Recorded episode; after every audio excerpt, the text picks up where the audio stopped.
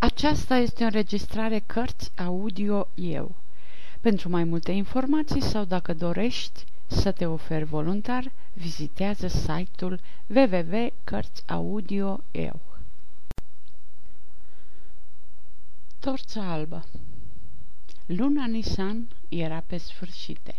Am continuat să vizitez casa lui Faris Effendi și să o întâlnesc pe Selma în splendida grădină, insistând cu privirea asupra frumuseții sale, minunându-mă în fața inteligenței sale și ascultând nemișcarea întristării.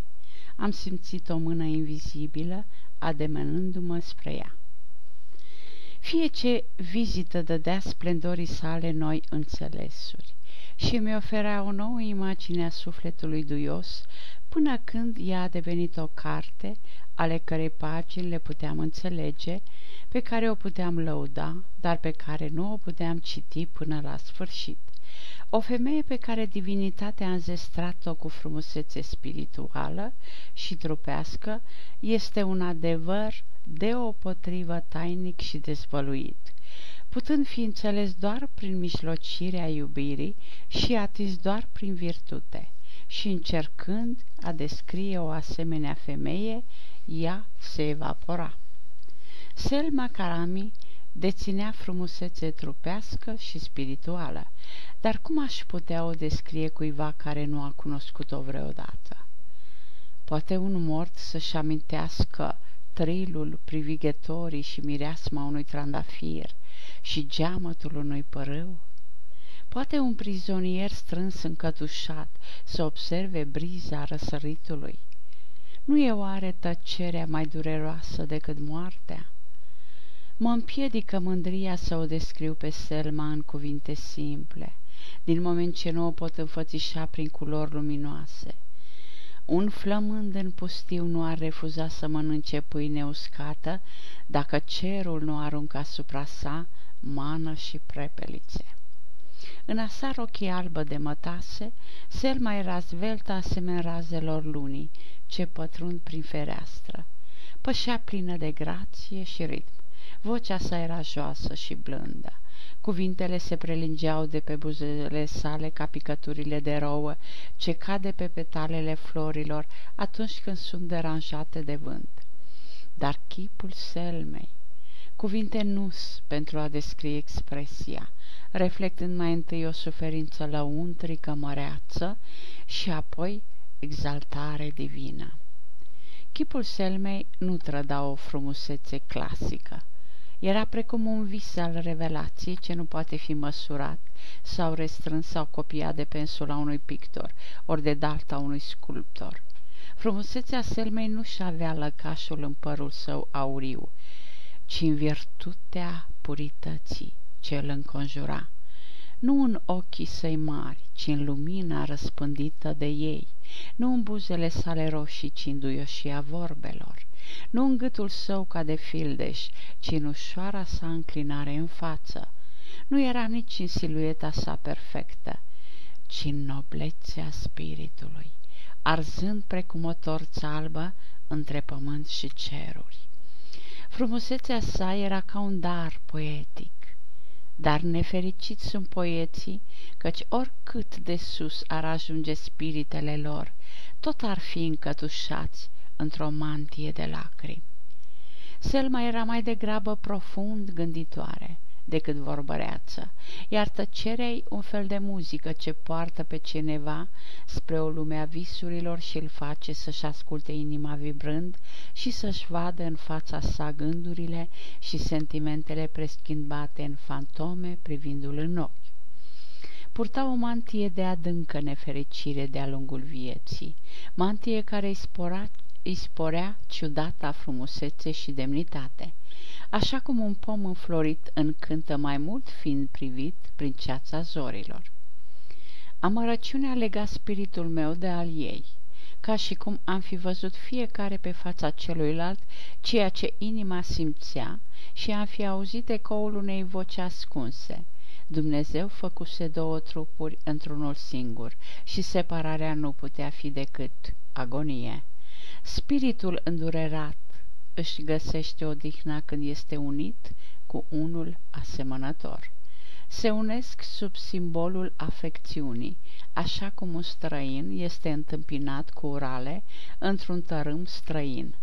Inimile ce sunt unite prin mâhnire nu vor fi despărțite de gloria fericirii. Iubirea purificată de lacrimi va rămâne pură la înfățișare și frumoasă. Furtuna.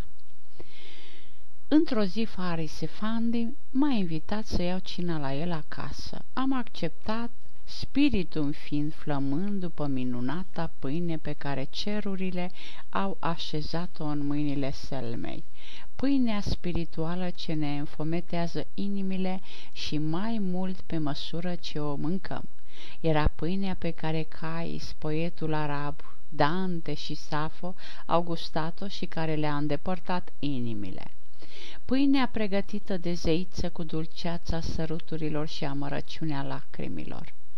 Când am ajuns acasă la Faris Effendi, am văzut-o pe Selma stând pe o bancă în grădină, odihnându-și capul de un copac și arătând ca o mireasă în rochia sa de mătase albă sau ca o santinelă păzind acel loc. M-am apropiat tăcut și respectos și m-am așezat lângă ea. Nu puteam vorbi, așa că am apelat la liniște, singurul limbaj al inimii.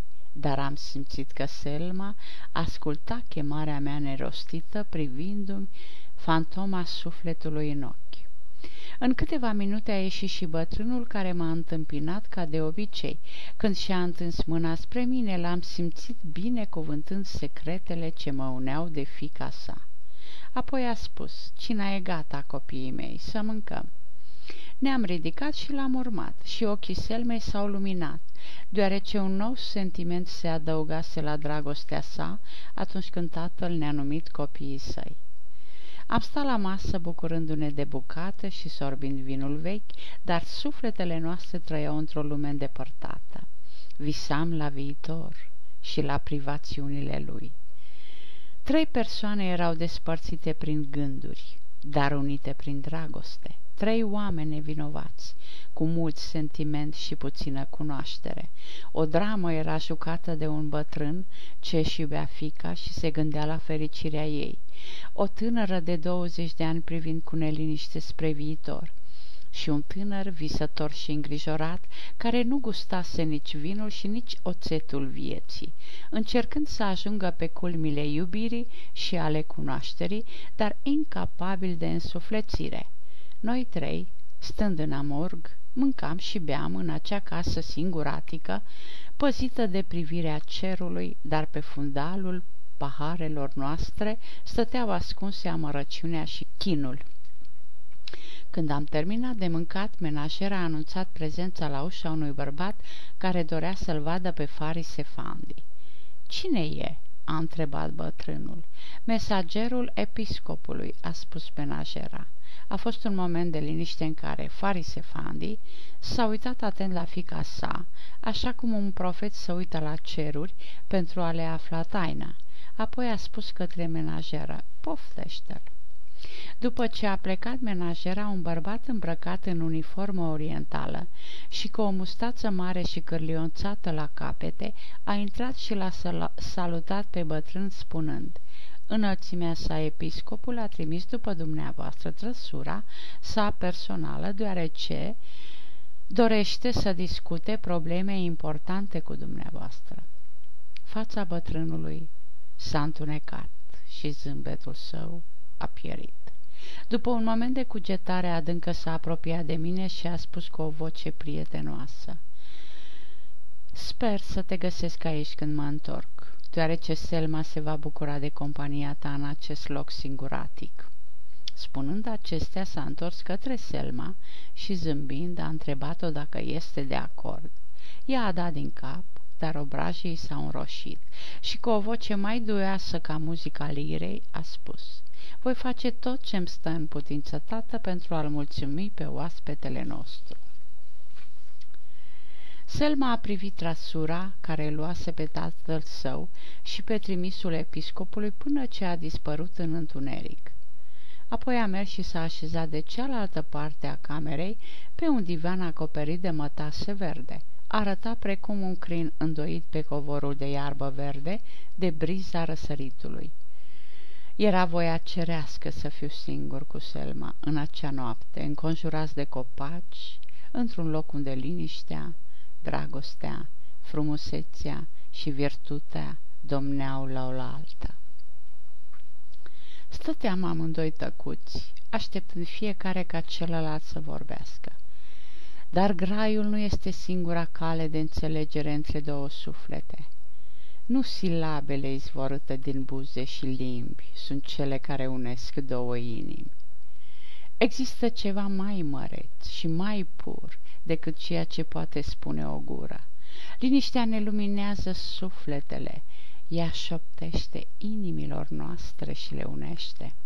Liniștea ne separă de noi înșine, ne face să pornim spre firmamentul spiritului și ne apropie de ceruri, ne face să simțim că trupurile nu sunt decât închisori și că lumea aceasta este doar un loc de exil.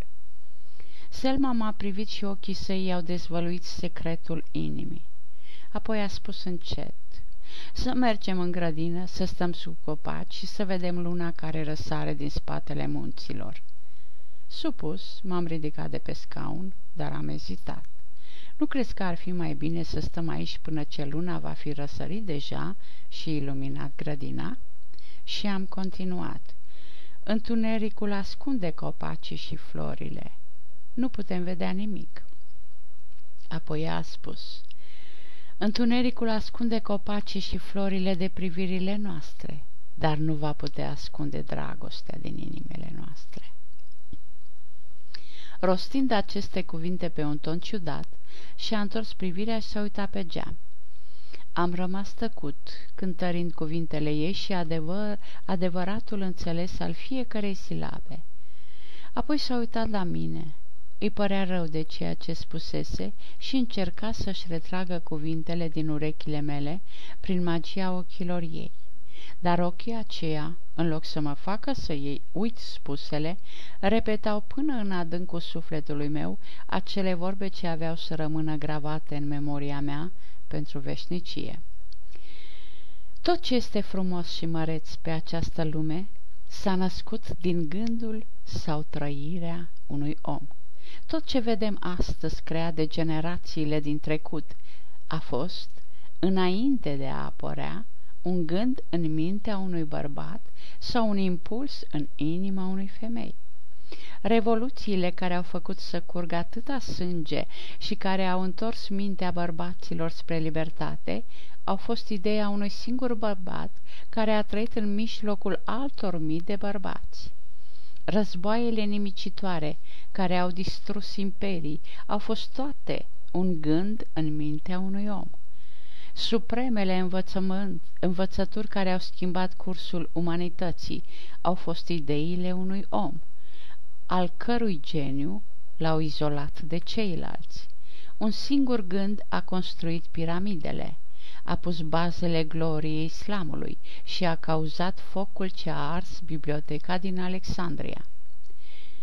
Noaptea se va naște un gând în mintea ta și te va ridica spre glorie sau te va duce la azil. O singură privire din ochii unei femei face din tine cel mai fericit bărbat de pe pământ.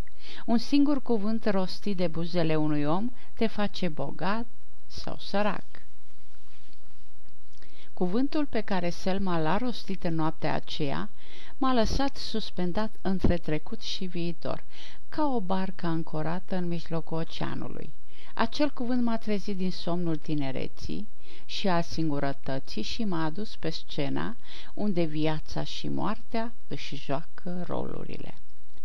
Parfumul florilor se simțea în aer când am intrat în grădină și ne-am așezat tăcuți pe o bancă lângă un arbust de iasomie, ascultând respirația naturii adormite, în timp ce pe bolta albastră ochii cerului erau martori la drama noastră.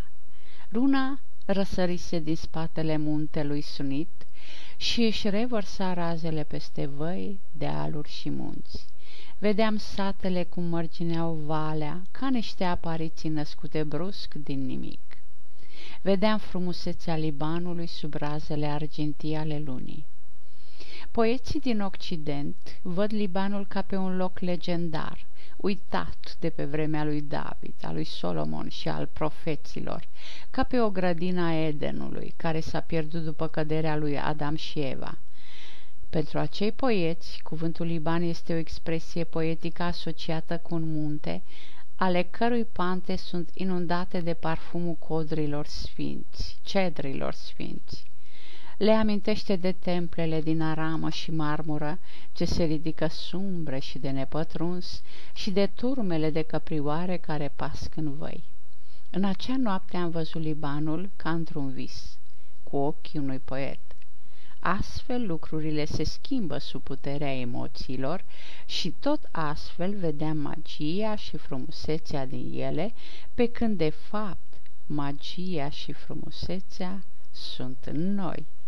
Cu razele lunii strălucindu-i pe față, gât și brațe, Selma arăta ca o statuie din fildeș, sculptată de mâinile unui adorator al lui Ștarș, zeița frumuseții și a dragostei.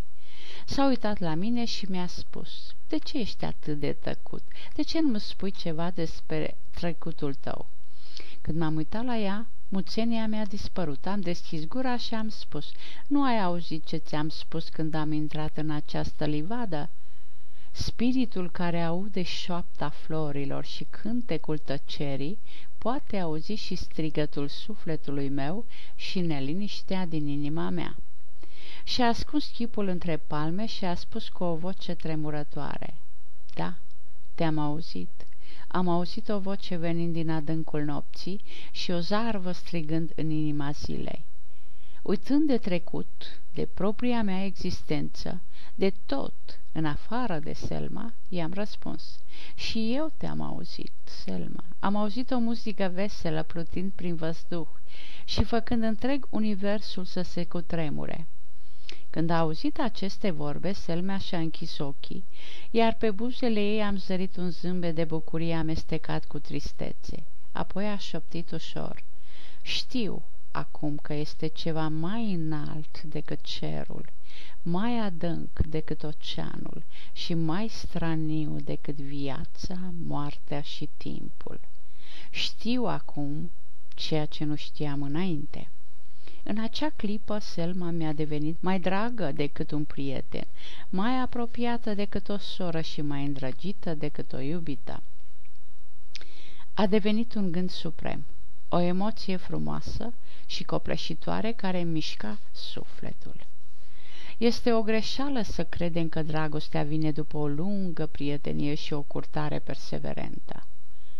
Dragostea este născută din afinitatea spirituală, iar dacă această afinitate nu se creează într-o clipă, ea nu se va crea în ani și nici chiar în generații.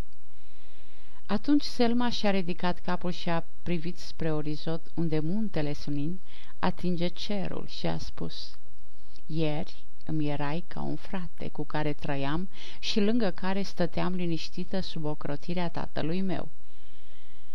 Acum simt prezența unui sentiment mai straniu și mai drag decât dragostea fraternă, un amestec neștiu de dragoste și teamă care îmi umple inima cu tristețe și fericire.” Eu am răspuns: „Această emoție de care ne temem și care ne dă fiori când ne trece prin inimi este legea naturii, care face ca luna să se învârtă în jurul pământului, iar soarele în jurul lui Dumnezeu.” A pus mâna pe capul meu și mi-a trecut cu degetele prin păr. Fața ei s-a luminat, iar din ochi au început să-i curgă lacrimi, ca niște picături de rouă pe frunzele de liliac, și a spus: „Cine ar crede povestea noastră? Cine ar crede că în această oră am învins obstacolele îndoielii? Cine ar crede că luna Nisan, care ne-a adus împreună pentru prima dată, este luna care ne-a purtat până în Sfânta Sfintelor a vieții?” Pe când vorbea, Mâna ei mângâia în continuare creștetul și nu aș fi preferat o coroană regală sau o cunună a gloriei în locul acelei mâini frumoase și fine, ale cărei degete mi se împleteau în păr. Apoi am răspuns: oamenii nu vor crede povestea noastră pentru că nu știu că dragostea este singura floare care crește și înflorește fără să depindă de anotimpuri. Dar a fost are Nisan cel care ne-a adus împreună pentru prima dată și este oare această oră cea care ne-a suspendat în tot ce este mai sfânt în viață? Nu este oare mâna lui Dumnezeu cea care ne-a unit sufletele înainte de a ne naște și care ne-a făcut prizonierii unul altuia pentru toate zilele și nopțile? Viața omului nu începe în pântecul mamei și niciodată nu se sfârșește în mormânt. Iar acest cer, luminat de razele lunii și de stele, nu este părăsit de sufletele care se iubesc și de spiritele intuitive. Când și-a retras mâna din părul meu, am simțit parcă o vibrație electrică la rădăcina părului amestecată cu briza nopții. Ca un adorator devotat care își primește binecuvântarea sărutând altarul dintr-un sanctuar, am luat mâna Selmei, am atins-o cu buzele ce mi-ardau și am sărutat-o lung, săruta cărui amintire îmi topește inima și îmi trezește prin dulceața lui toată virtutea sufletului meu. A trecut o oră, iar fiecare minut a fost un an de dragoste. Tăcerea nopții, lumina lunii, florile și copacii ne-au făcut să uităm de tot, în afară de dragoste. Când deodată am auzit zgomotul copitelor unor cai în galop și huruitul roților unei trăsuri.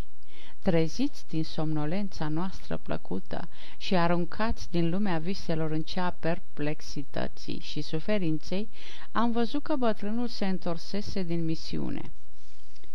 Ne-am ridicat și am traversat livada pentru a-l întâmpina. Trăsura s-a oprit la intrarea dinspre grădină. Faris Effendi a coborât și s-a îndreptat încet către noi. Ușor a plecat în față ca și cum ar fi purtat în spate o povară grea. S-a apropiat de Selma și a pus ambele mâini pe umerii ei și a privit-o în ochi. Lacrimile ei se rostogoleau pe obrajii săi veștejiți, iar buzele ei tremurau sub povara unui zâmbet trist. Cu o voce slabă a spus: "Iubita mea Selma, foarte curând vei fi luată din brațele tatălui tău și dusă în brațele altui bărbat. Foarte curând soarta te va duce din această casă singuratică în curtea mare a lumii, iar acestei grădini îi va lipsi urma pașilor tăi, iar propriul tău tată va deveni un străin pentru tine. Totul este aranjat. Dumnezeu să te binecuvânteze." La auzul acestor cuvinte, chipul Selmei s-a acoperit de tristețe, iar privirea i-a înghețat ca și când ar fi simțit prevestirea morții. Apoi a început să țipe ca o pasăre împușcată, suferind și tremurând, și a spus cu o voce slabă: "Ce spui? Ce vrei să spui? Unde mă trimiți?" Apoi l-a privit scrutător, încercând să-i descopere taina, și într-o secundă a spus: "Înțeleg, înțeleg totul. Episcopul m-a cerut de soție și a pregătit o cușcă pentru această pasăre cu aripile frânte. Asta este voința ta, tată?" Răspunsul lui a fost un oftat adânc. Cu tandrețe, el a condus-o pe Selma în casă, iar eu am rămas în grădină, bătut de valurile uimirii, precum frunzele de furtună. Apoi i-am urmat în salon și, pentru a evita orice sentiment stingher, am dat mâna cu bătrânul, am privit-o pe Selma, frumoasa mea stea, și am ieșit din casă. Când am ajuns în celălalt capăt al grădinii, bătrânul m-a strigat, iar eu m-am întors să-l întâmpin. Scuzându-se, mi-a luat mâna și mi-a spus: "Iartă-mă, fiul meu, ți-am stricat seara cu aceste lacrimi vărsate. Dar te rog, vino să mă vizitezi când casa îmi va fi pustie. iar eu voi rămâne singur și desnătăjduit. Tinerețea, dragul meu fiu, nu se amestecă cu bătrânețea, așa cum nici dimineața nu se întâlnește cu noaptea. Dar vei veni la mine și îmi vei aminti de zilele din tinerețe pe care le-am petrecut cu tatăl tău și îmi vei aduce vești despre viața care, de acum, nu mă mai numără printre fiii ei. Ai să mă vizitezi după ce Selma va pleca și eu voi rămâne aici prizonier singurătății? Pe când rostea aceste cuvinte pline de tristețe, iar eu îi strângeam mâna, am simțit lacrimile calde căzându-mi pe mână. Tremura de tristețe și de dragoste părintească. Simțeam că inima mi se sufocă de durere. Când am ridicat capul, iar el a văzut lacrimile din ochii mei, s-a aplecat către mine și mi-a atins fruntea cu buzele. Adio, fiule, adio! Lacrima unui bătrân este mai puternică decât cea unui tânăr pentru că reprezintă restul de viață care a mai rămas în trupul lui slăbit. Lacrima unui tânăr este ca o picătură de rouă pe petala unui trandafir, pe când a unui bătrân este ca o frunză îngălbenită ce cade cu vântul la apropierea iernii. Când am părăsit casa lui Faris Effendi Karami, vocea Selmei îmi răsuna încă în urechi. Frumusețea ei mă urmărea ca o fantomă, iar lacrimile tatălui ei mi se uscau încet pe mână. Plecarea mea a fost precum izgonirea lui Adam din paradis. Dar Eva inimii mele nu era cu mine pentru a transforma întreg pământul într-un Eden. În acea noapte în care parcă renăscusem, am simțit că am văzut figura morții pentru prima dată. În chip asemănător, soarele aduce la viață și în același timp ucide câmpurile cu dogoarea sa. Lacul de foc. Tot ce face omul pe ascuns, în întunericul nopții, va fi dezvăluit la lumina zilei. Cuvintele spuse în taină se vor transforma pe neașteptate în conversație obișnuită. Faptele pe care le ascundem azi, în unghierele caselor noastre, vor fi dezvăluite în gura mare mâine, pe fiecare stradă. Tot la fel, fantomele întunericului au scos la iveală scopul întâlnirii episcopului Bulos Ghalib cu Faris Effendi Karami, iar conversația lor a fost repetată în tot ținutul până a ajuns și la urechile mele. Discuția care s-a purtat între episcopul Bulos Ghalib și Faris Effendi Karami în acea noapte nu a fost despre problemele celor săraci sau despre văduve și orfani. Principalul motiv pentru care Faris Effendi a fost chemat și adus în trăsura privată a episcopului a fost logodna Selmei cu nepotul episcopului, Mansour Bey Ghalib.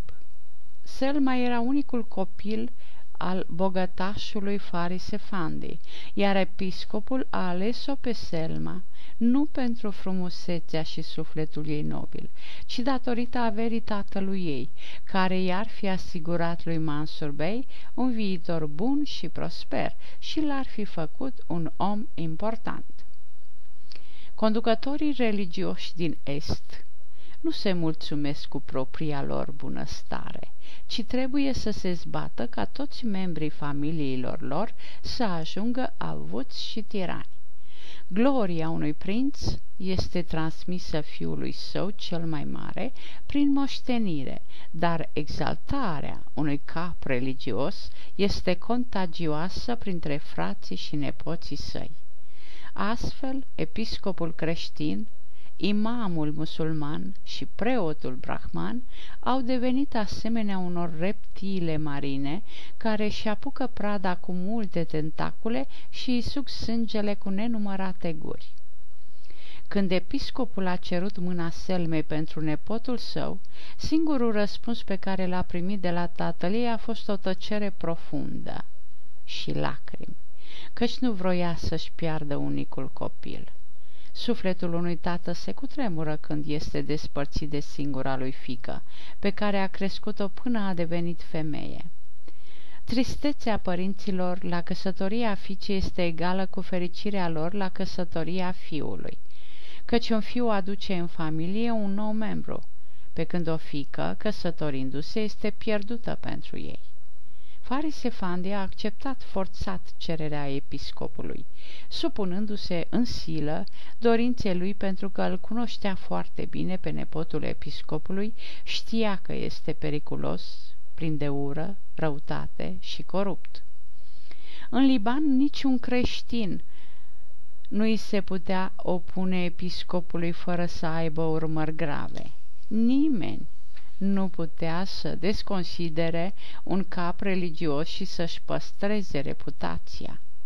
Ochiul care se uită la suliță va fi străpuns de aceasta, iar mâna nu poate să apuce o sabie fără să se taie.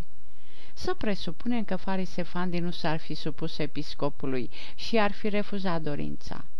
Atunci, reputația Selmei ar fi fost ruinată, iar numele ei ar fi fost pătat de mizeria buzelor și a limbilor. Așa cum crede și vulpea, ciorchinii mari de struguri la care nu poate ajunge sunt acri.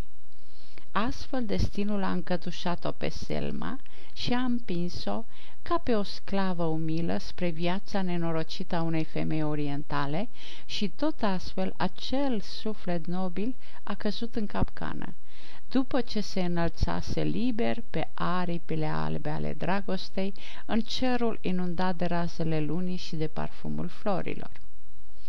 În unele țări, averea părinților este o sursă de nenorocire pentru copii. Cufărul mare și masiv pe care tatăl și mama l-au folosit împreună pentru a asigura averea lor devine o închisoare îngustă și întunecată pentru sufletul copiilor lor. Dinarul atotputernic pe care toată lumea îl venerează devine un demon care pedepsește sufletul și omoară inima.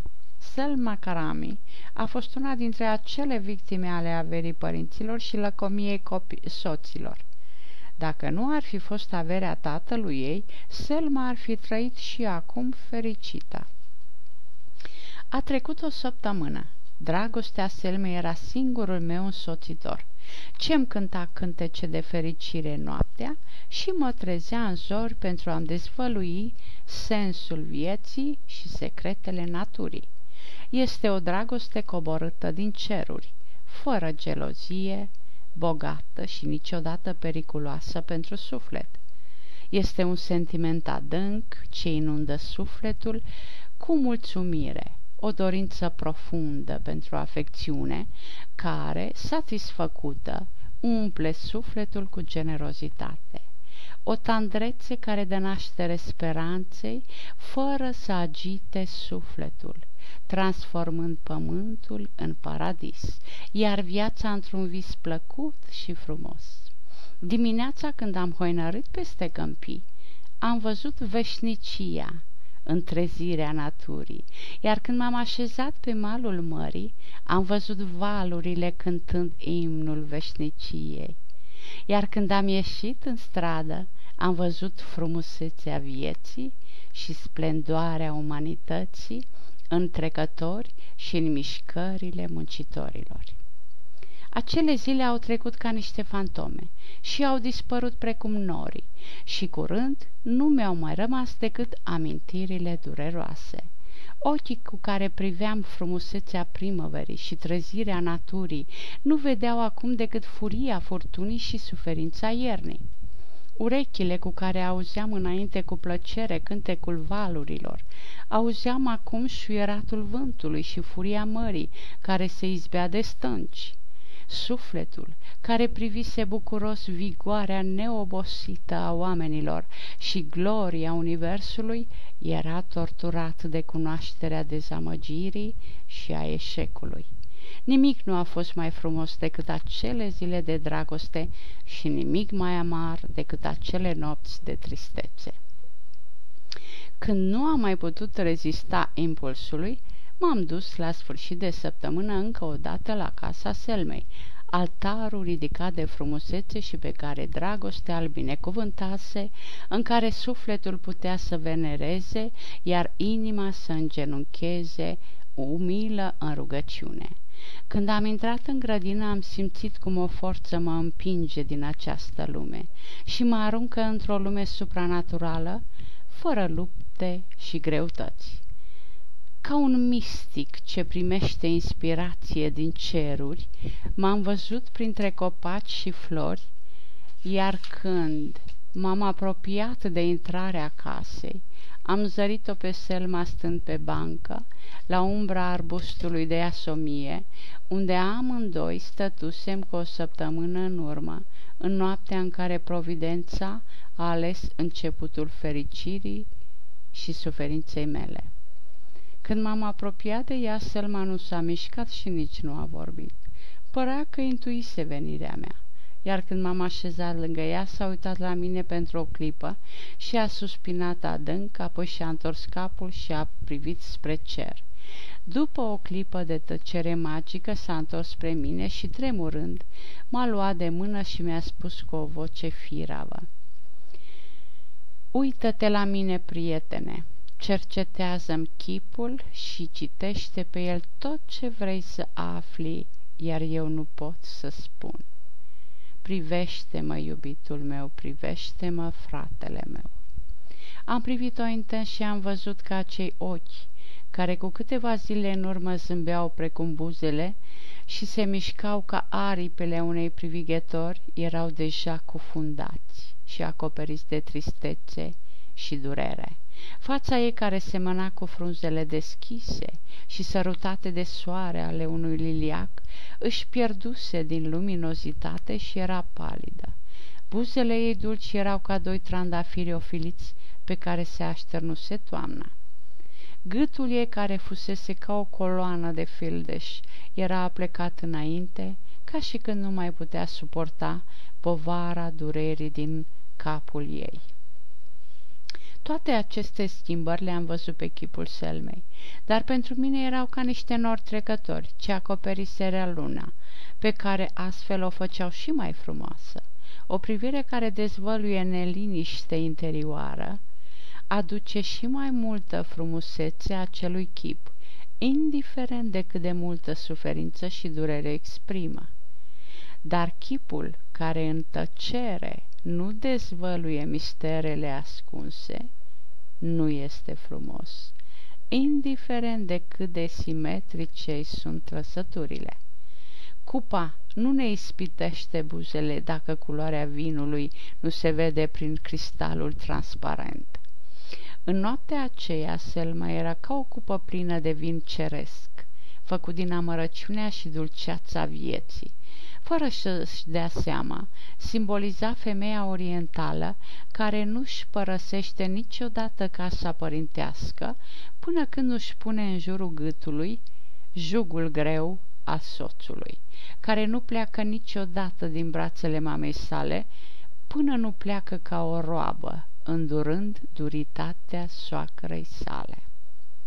Am continuat să o privesc pe Selma, să ascult sufletul deprimat și să sufăr împreună cu ea, până când am simțit că timpul s-a oprit în loc, iar universul a încetat să mai existe. Nu vedeam decât ochii ei mari, uitându-se fix la mine, și nu simțeam decât mâna ei rece și tremurătoare care mă strângea.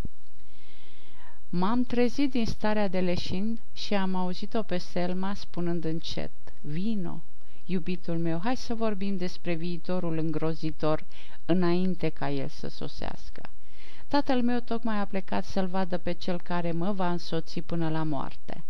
Tatăl meu, pe care Dumnezeu l-a ales pentru a-mi îndeplini scopul vieții, se va întâlni cu cel pe care lumea l-a ales să-mi fie stăpân pentru tot restul vieții.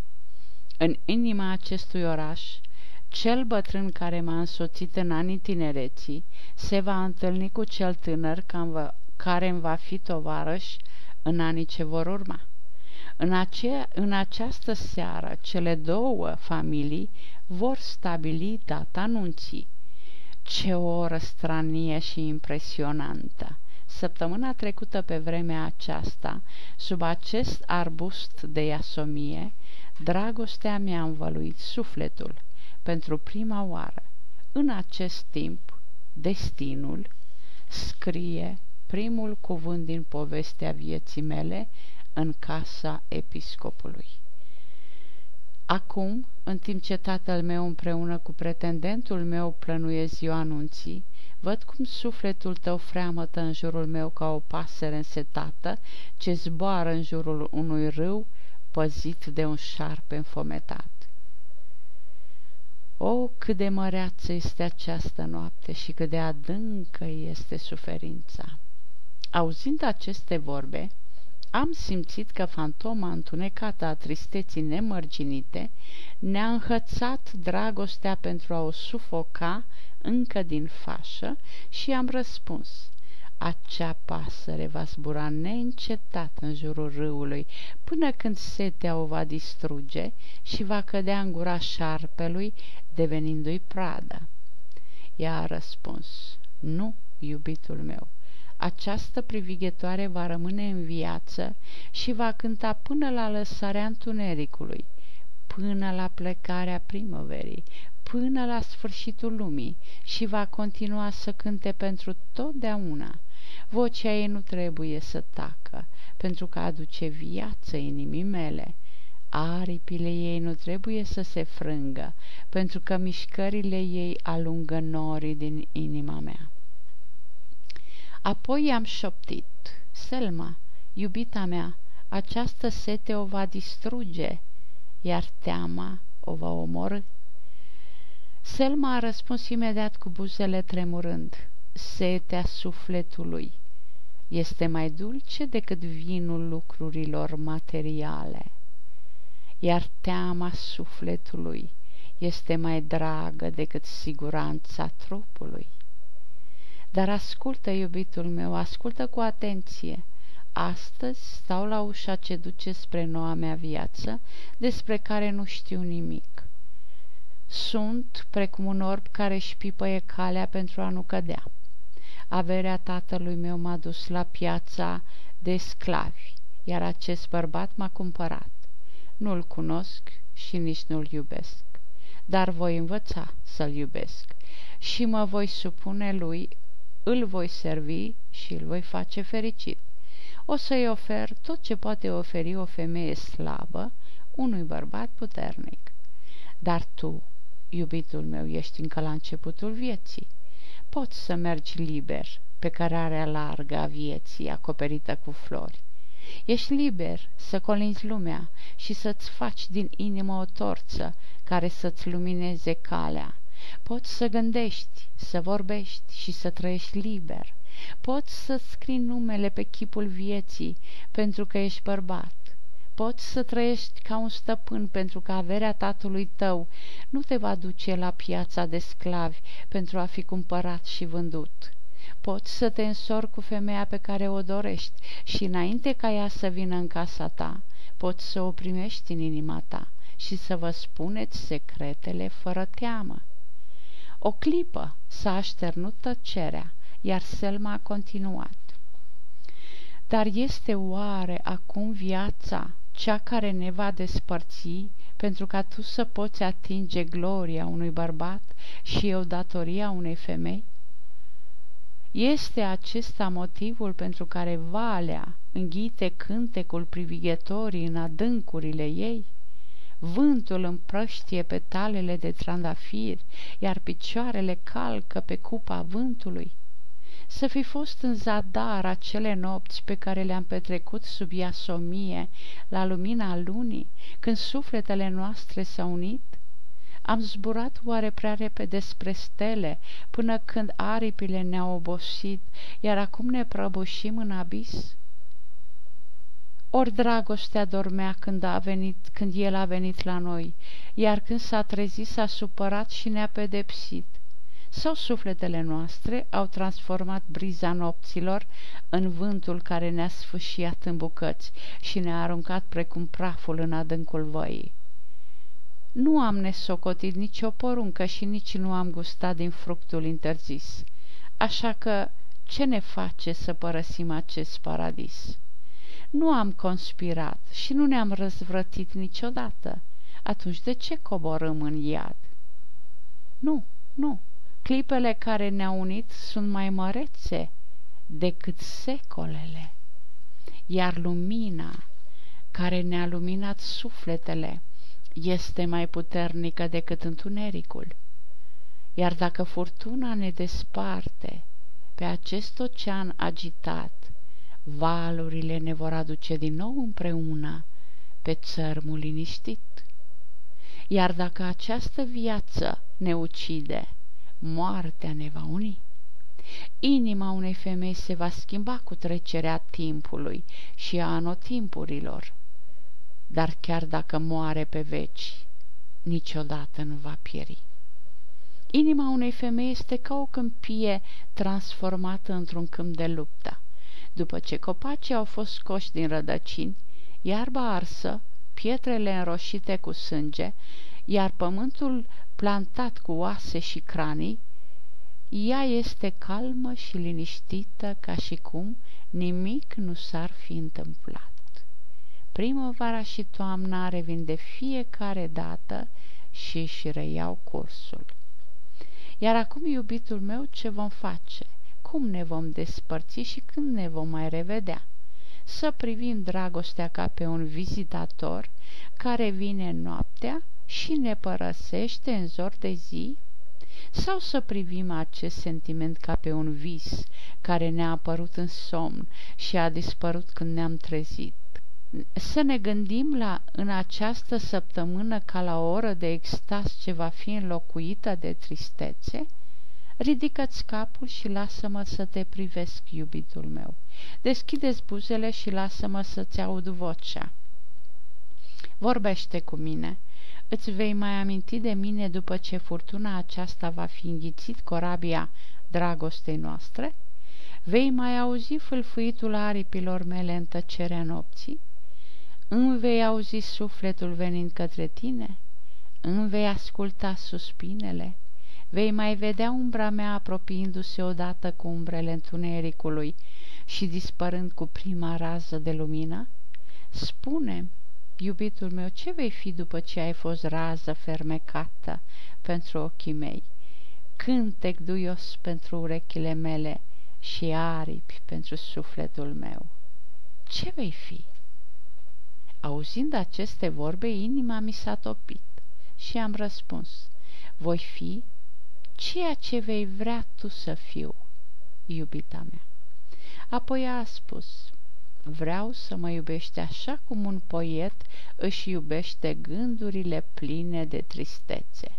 Vreau să-ți amintești de mine așa cum un călător își amintește de lacul liniștit în care și-a văzut chipul când a băut apă. Vreau să-ți amintești de mine așa cum o mamă își amintește de copilul ei care a murit înainte să vadă lumina zilei. Și mai vreau să-ți mai amintești de mine așa cum un rege milostiv își aduce aminte de prizonierul care a murit înainte ca clemența sa să fie ajuns la el. Vreau să fii cel care mă însoțește și mai vreau să-l vizitez pe tatăl meu și să-l consolez în singurătatea sa, pentru că îl voi părăsi curând și voi fi o străină pentru el. I-am răspuns zicându-i: voi face tot ce mi-ai spus și voi face din sufletul meu un înveliș pentru sufletul tău, din inima mea lăcașul frumuseții tale, iar din pieptul meu un mormânt pentru suferința ta. Te voi iubi, Selma, așa cum poienile iubesc primăvara, și voi trăi în tine prin viața unei flori sub razele soarelui. Voi cânta numele tău așa cum valea cântă ecoul clopotelor de la bisericile satului. Voi asculta glasul sufletului tău, așa cum țărmul ascultă povestea valurilor. Îmi voi aminti de tine așa cum un străin își amintește de țara lui iubită, cum un om înfometat își amintește de ospăți, cum un rege de căsut își amintește de zilele lui de glorie și așa cum un prizonier își amintește de clipele fără griji petrecute în libertate. Îmi voi aminti de tine așa cum un semănător își amintește de baloturile de grâu de pe treierătoare și cum un păstor își amintește de pășunile verzi și de pâraiele cu apă dulce. Selma m-a ascultat cu inima palpitând și a spus: mâine adevărul va veni ca o fantomă, iar trezirea va fi ca un vis. Va fi oare satisfăcut îndrăgostitul care îmbrățișează o fantomă, sau un om însetat își va potoli setea dintr-un pârâu sau un vis? I-am răspuns: mâine destinul te va aduce în mijlocul unei familii liniștite, dar pe mine mă va trimite în lumea luptei și a războiului. Vei fi în casa unui bărbat pe care norocul l-a făcut bogat prin frumusețea și virtutea ta, pe când eu voi duce o viață plină de suferință și teamă. Vei intra pe poarta vieții, iar eu pe cea a morții. Vei fi primită cu ospitalitate, iar eu voi trăi în singurătate, dar voi ridica o statuie a dragostei și o voi venera în valea morții. Dragostea va fi singurul meu sprijin. Voi bea dragostea precum vinul și o voi purta ca pe un veșmânt. În zori, dragostea mă va trezi din somn și mă va duce pe câmpul îndepărtat, iar la amiază mă va conduce sub umbra copacilor, unde voi găsi adăpost, împreună cu păsările de dogoarea soarelui.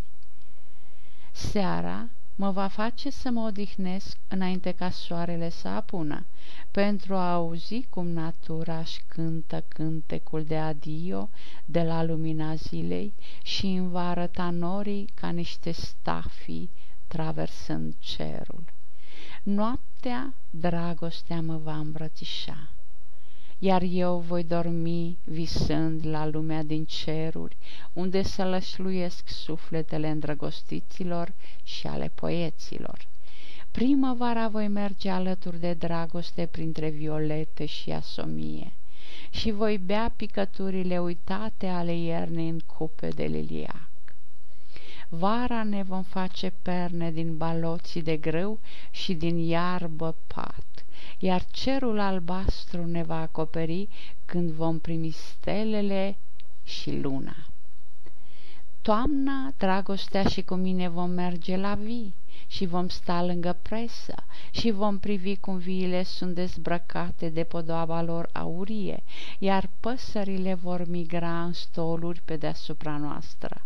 Iarna vom sta lângă foc, citind povești de demult și cronici din țări îndepărtate. În anii de tinerețe, dragostea îmi va fi învățător, la maturitate ajutor și la bătrânețe încântare. Dragostea, iubita mea Selma, va sta alături de mine până la sfârșitul vieții, iar după moarte, mâna lui Dumnezeu ne va uni din nou. Toate aceste cuvinte izvorau din adâncul inimii ca niște flăcări care se înalță furioase din vatră, iar apoi dispar în cenușă. Selma plângea ca și cum ochii ei erau buzele ce îmi răspundeau cu lacrimi. Cei cărora dragostea nu le-a dat aripi nu pot zbura peste norul aparențelor pentru a vedea lumea magică în care sufletul Selmei și al meu existau împreună în acea oră dureros de fericită. Cei pe care dragostea nu i-a ales ca să o urmeze nu pot auzi chemarea ei. Această poveste nu este pentru ei. Chiar dacă ar înțelege aceste pagini, nu ar putea să prindă înțelesurile ascunse, care nu sunt îmbrăcate în cuvinte și nu pot fi scrise pe hârtie, Dar ce ființă este aceea care nu a sorbit niciodată vinul din cupa dragostei? Și ce suflet este acela care nu s-a plecat niciodată înaintea acelui altar luminat din templul pavat cu inimile bărbaților și femeilor și al cărui tavan este bolta secretă a visurilor? Ce floare este aceea pe ale cărei petale zorile nu au vărsat niciodată strop de rouă? Ce pârâu este acela care și-a pierdut cursul fără să se îndrepte către mare? Selma și-a îndreptat fața spre cer și s-a uitat la stelele care împânziseră bolta și-a ridicat mâinile, ochii s-au mărit și buzele au început să-i tremure. Pe chipul ei palid am văzut urmele durerii, ale împotrivirii, ale lipsei speranței și durerii. Apoi a strigat: "O, Doamne, ce a făcut femeia de te-a supărat? Ce păcat a comis pentru a merita o astfel de pedeapsă? Pentru ce crimă i s-a dat o astfel de pedeapsă? O, Doamne, Tu ești puternic, iar eu sunt slabă. De ce m-ai făcut să sufăr? Tu ești mare și atotputernic, iar eu nu sunt decât o creatură mică care se tărește înaintea tronului Tău. De ce m-ai strivit sub piciorul Tău? Ești ca o furtună năprasnică, iar eu sunt ca praful. De ce, Doamne, m-ai aruncat peste pământul rece? Tu ești puternic, iar eu sunt neajutorată. De ce te lupți cu mine? Tu ești grijuliu, iar eu sunt cu minte. De ce mă distrugi? Ai creat femeia din dragoste și de ce tot din dragoste o distrugi? Cu mâna ta dreaptă ai ridicat-o, iar cu cea stângă ai aruncat-o în abis și ea nu știe de ce. În gura ei ai insuflat viața, iar în inima ei ai sădit semințele morții. Tu i-ai arătat calea spre fericire, dar ai condus-o pe drumul durerii. În gura ei ai pus cântecul fericirii, dar apoi i-ai închis buzele cu suferință și i-ai hrănit limba cu agonie. Cu degetele tale miraculoase i-ai bandajat rănile, iar cu mâinile ai țesut spaima durerii în jurul plăcerilor ei. În patul ei ai ascuns plăcere și pace, iar lângă el ai ridicat obstacole și teamă. Prin voia ta i-ai trezit afecțiunea și din ea ai făcut să emane rușinea. Prin voia ta i-ai arătat frumusețea creației, dar iubirea ei pentru frumusețe devine o lipsă cumplită. Tu ai făcut-o să bea viață din cupa morții și moarte din cupa vieții. Ai purificat-o cu lacrimi și tot prin lacrimi viața ei se scurge. O, Doamne, Tu mi-ai deschis ochii cu dragoste și tot cu dragoste m-ai orbit. M-ai sărutat cu buzele Tale și m-ai lovit cu mâna Ta puternică. Tu ai sădit în inima mea un trandafir alb, dar în jurul lui un gard de spini. Mi-ai legat prezentul de sufletul unui tânăr pe care îl iubesc, dar întreaga viață de trupul unui bărbat pe care nu-l cunosc. Ajută-mă, Doamne, să fiu puternică în această luptă fatală, să fiu sinceră și virtuoasă până la moarte. Facă-se voia Ta, o bunule Dumnezeu." Tăcerea a continuat. Selma a privit în jos, palidă și slăbită, și-a lăsat brațele să cadă. Capul i s-a înclinat și părea ca și cum o furtună rupsese o ramură din copac și o lăsase să se usuce și să piară. I-am luat mâna rece și am sărutat-o, dar când am încercat să o consolez, eu eram cel care avea mai mult nevoie de consolare decât ea. Am rămas tăcut, gândindu-ne la drama noastră și ascultându-mi bătăile inimii. Niciunul dintre noi nu a mai spus nimic. Tortura extremă este mută. Și la fel am stat și noi, tăcuți și pietrificați, ca niște coloane de marmură îngropate sub nisipul unui cutremur. Niciunul nu vroia să-l asculte pe celălalt pentru că inimile deveniseră atât de slabe, încât chiar și respirația le-ar fi putut rupe. Era miezul nopții și am văzut luna cum se ridica din spatele muntelui Sunit, iar printre stele semăna cu fața unui cadavru așezat într-un sicriu înconjurat de luminile palide ale lumânărilor. Libanul arăta ca un bătrân gârbovit de ani, ai cărui ochi era un paradis pentru insomnie, privind întunericul și așteptând zorile, precum un rege care stă pe tronul pierdut din palatul său ruinat. Munții, copacii și râurile și-au schimbat înfățișarea odată cu greutățile timpului și ale anotimpurilor. Așa cum omul se schimbă prin experiențele și emoțiile lui. Plopul înalt, care seamănă cu o mireasă în timpul zilei, va arăta ca o coloană de fum noaptea. Stânca uriașă care stă nemișcată la amiază va apărea ca un sărac mizerabil în timpul nopții, având pământul drept pat și cerul ca acoperământ. Răulețul pe care l-am văzut strălucind dimineața și l-am auzit cântând imnul veșniciei se va transforma seara într-un râu de lacrimi, jălind ca o mamă lipsită de copilul ei, iar Libanul, care cu o săptămână în urmă arătase atât de mândru, când luna era plină, iar sufletele noastre fericite arăta în acea noapte trist și singur. Ne-am ridicat și ne-am spus adio unul celuilalt, dar dragostea și deznădejdea stăteau între noi ca două fantome, una întinzându-și aripile cu degetele spre gâturile noastre, plângând, iar cealaltă râzând hidos. Când am luat mâna Selmei și am pus-o pe buzele mele, ea s-a apropiat de mine și m-a sărutat pe frunte. Apoi a căzut pe banca de lemn, a închis ochii și a șoptit încet: "O, Doamne, ai mila de mine și fă-mi la loc aripile frânte." După ce am lăsat-o pe Selma în grădină, am simțit că simțurile mi se acoperau cu un văl gros, precum un lac a cărui suprafață este acoperită cu ceață. Frumusețea copacilor, lumina lunii, tăcerea profundă, totul în jurul meu era urât și îngrozitor.